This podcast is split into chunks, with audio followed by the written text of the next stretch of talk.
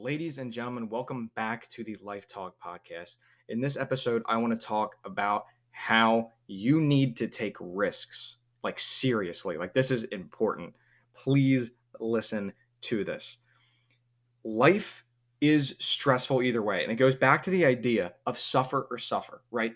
It's like no matter what you do, there's going to be some sort of suffering. If you choose to work out, you suffer every single day that you work out. It's painful it's it it takes a toll on your mental health before it usually has a positive effect. Anybody who works out usually knows um, it sort of has this um, brain body thing where after you work out you feel good. I mean, it's the endorphins, it's the like all these things that make you feel good. So it's like the build up to the workout may be a pain in the ass, but once you get through the workout, you obviously feel way better and eventually becomes a habit. But it goes back to the idea of suffer or suffer, right? So you're you're in pain when you work out, but if you don't work out, how do you suffer?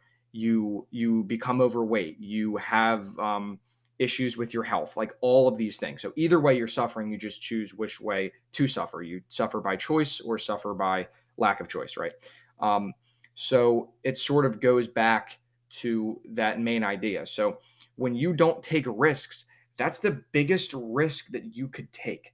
And I love that quote. I love that quote because risks are meant to be scary. Nobody is telling you you are going to take a risk and not feel anything. You're just going to have no feeling. You're just going to be have full confidence that you're going to achieve something. It's normal with risk comes fear, uncertainty, doubt, all these things, right? That's normal. But the bigger risk in life is not taking a risk at all. Because if you don't take risks, you will live I, I don't even know how you live. I, I imagine not a very, very fulfilling, exciting life. And it's like, again, to go back to suffer or suffer, it's like you cannot take risks, but that in itself is a risk. You are you are throwing away everything that you could have made, everything that you could have been, every every uh, business you could have made, every workout you could have done. You're throwing these things away, and it's just like especially this this is probably more of a business example because we're talking about risk. Um, it's much more of a business example than like a workout example or something. But so we're just going to stick with sort of the business element. But like if you don't take that risk, you will never know. And that's such an obvious statement, but people don't internalize that. And I've I don't know if I made an episode on this about how you lose everything you have to gain because a lot of people they think, "Oh, I don't have anything like there's nothing holding you accountable, right? So, if you want to start a YouTube channel, that's not even that is a business venture that is so amazing because if it works out and you put in the work for a long period of time and it works out, there's no upfront capital that much there. Like this is not like a brick and mortar business where you have to take out a fifty, hundred thousand dollar loan. Um, however much money it is. You take out the loan, you risk a bunch of money, you risk a bunch of credit, you risk a bunch of employees. That is major, major risk. I would be nervous all the time, but people have done it before. People have done it for businesses. A YouTube channel is simply you investing your time into something that you hope eventually will pay off. And then you could be potentially making more than the average person does in a month um, than they would make in a year right? So the upfront investment is really just your time, and that's that's almost like uh, you could argue that's better or worse because you wasted a lot of time or maybe you didn't. But the point is that is a very low risk um, situation money wise, right? You just put your time up front to something. But if you tell yourself, because you're holding your, your own self accountable, that I don't have anything to lose if I don't do this, right? Because you have you are holding yourself accountable. So you like look, you're about to make a, a Gmail, you're about to sign into the Gmail and make it a YouTube channel, and you're just like, I'm not going to do it because like I don't really like you don't lose anything, right? If you don't make the YouTube channel, what happens? Absolutely nothing, right? So you're not losing money, you're not losing time, you are losing absolutely nothing if you make if you don't make this YouTube channel right now, right? Save yourself some time. You m- might have been a waste whatever, right? But what you actually lose is everything that you had to gain. And the upside is literally endless, right? So you can think about any of your favorite influencers, any of your favorite YouTubers, any content creator that you watch, literally anybody. Imagine they didn't start. Imagine that. But they're there now. They made it. But imagine they didn't start. They wouldn't have made it. Obvious statement, right? You can't make it if you don't start. But the amount of people that don't start out of fear is wild and it outnumbers the people that fail. I feel like a lot of people think like the reason people quit is probably because of failure. And I like to think that most entrepreneurs have this in them that when they fail, they just do it again. I think that the more average person, most people don't actually not achieve their dreams because of past failures. I think it's because they haven't even started, right? So if you talk to like the average person who said like, "Oh, you know, I wanted to start a YouTube channel. Um, I thought it could go well. I thought this, I thought this." And it's like, "Oh, well, I'm, you know, not that you'd say this, but like, you know, sorry to hear that it failed for you or, you know, whatever." And like my point is that when somebody says this to you, you'd almost assume like, okay, you had to try and it didn't work out, right? Like that just has to be the case. And you know, you'd be like, you know, that that sucks that it didn't work out. And I feel like the average person would be like, well, I didn't do it. And it's like, well, well, n- obviously it's not going to work out when you don't do it. Like, look, I'll give you a formula right now to absolutely lose every time. Don't start. I can't exactly give you the perfect formula to make you succeed in all aspects of life. But what I can give you is the absolute formula to to losing is to never start. That that is a I will guarantee you, I will put a money back guarantee on that that you will never achieve anything if you don't start. Again, obvious statement, but some people need to hear that.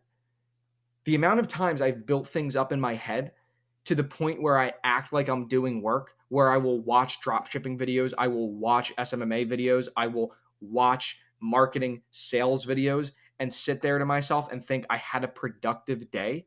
Yeah, that's great. You're pulling in the right knowledge, but if you don't apply the knowledge, there's no point to the knowledge at all.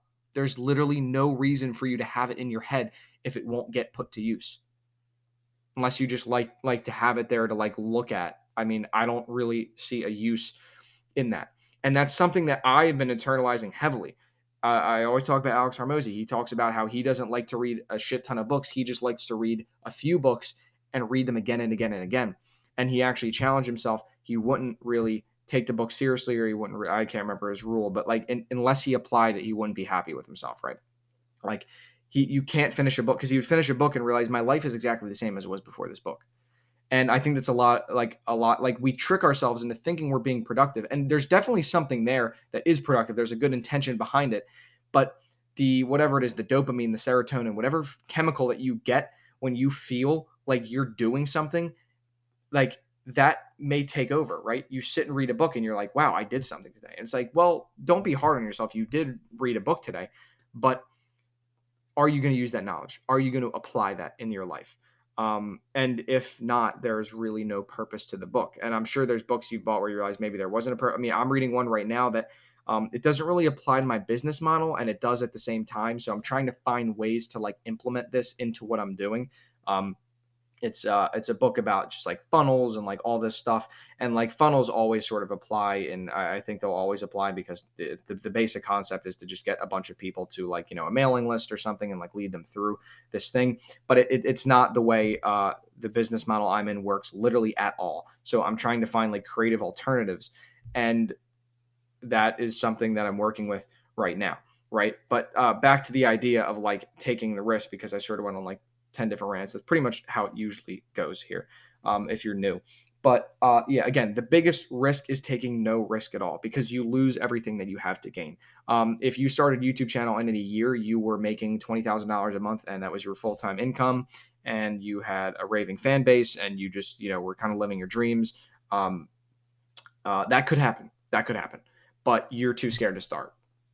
Think about that. Think about that. Now, I'm not guaranteeing you.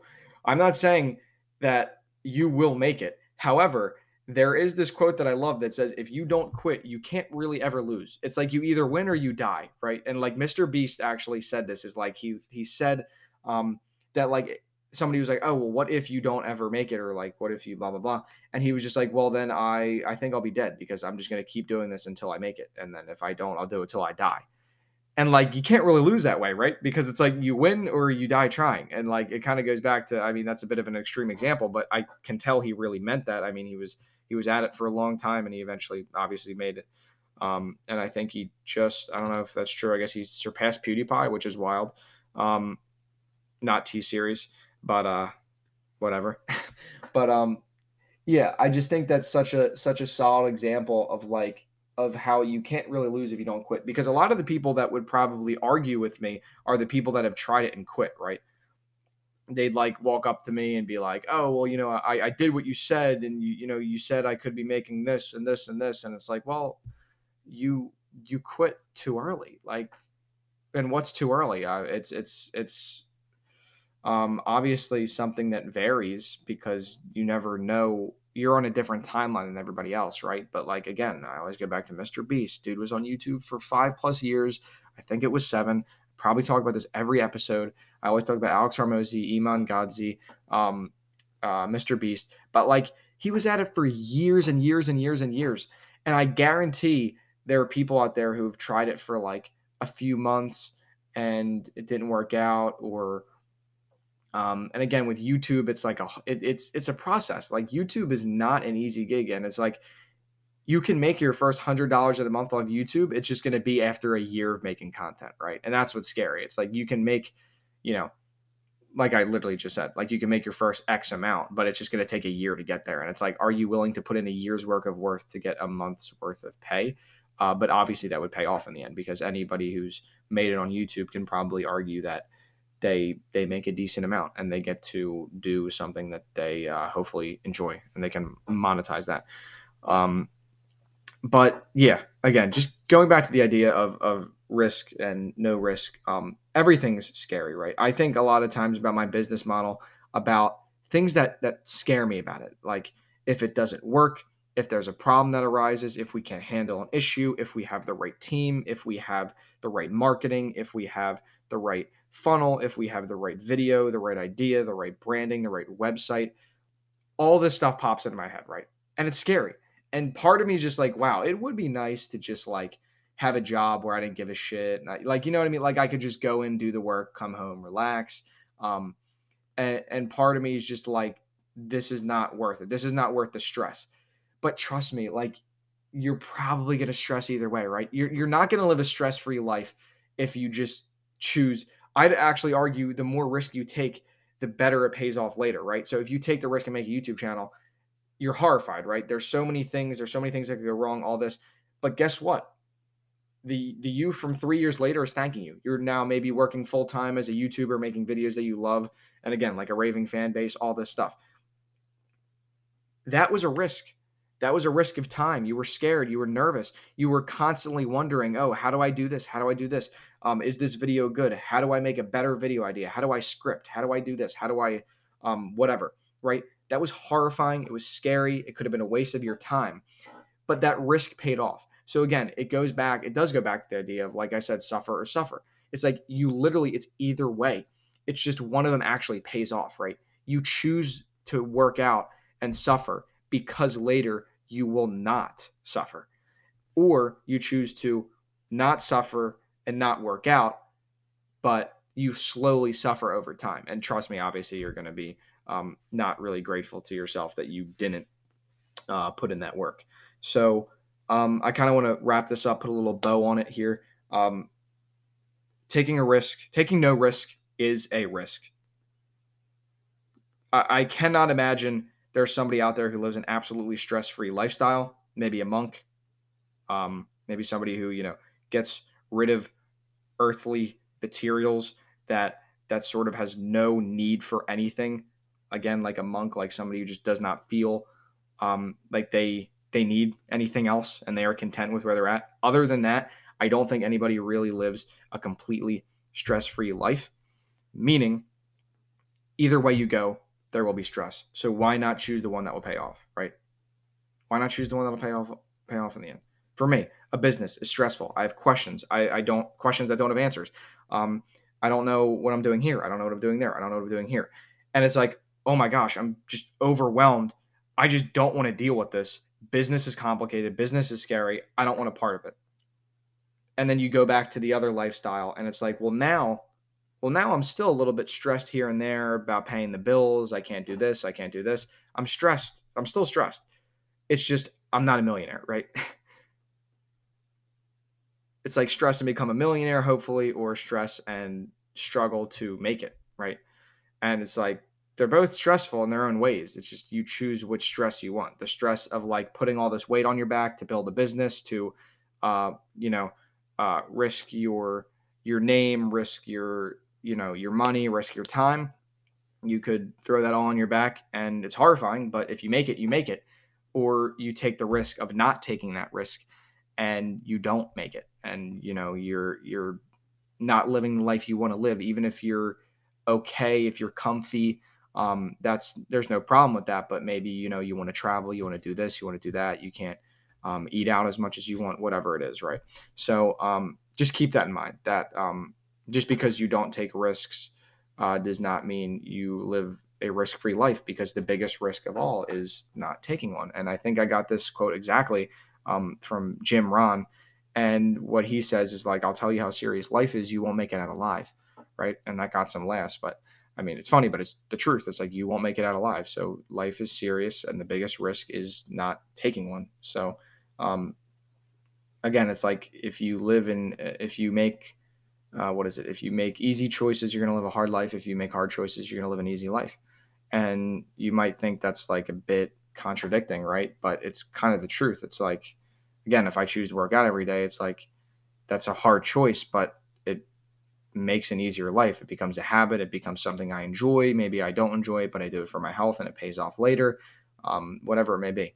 So, um, just a, a, message that I think a lot of people need to hear, uh, especially myself right now, because you know I, have definitely had times uh, where I've thought, you know, this is too stressful, this is too much, uh, I'm not able to handle this. I'd much rather just um, not take this risk and just, you know, get a regular job. Again, not, not there's not that there's anything wrong with that, but that's sort of not the path that I want to want to take. So I, have had moments in my life where I've just been like, I don't know if I should be doing this. It's too stressful. It's got a, it, it's it's got too many too many questions without enough answers. But the truth is, I, I know the alternative is living a life I don't want to live, and that's sort of enough for me to to I guess push me. So with that said, as always, I hope you get some value out of this this episode, and I will catch you in the next one. Peace.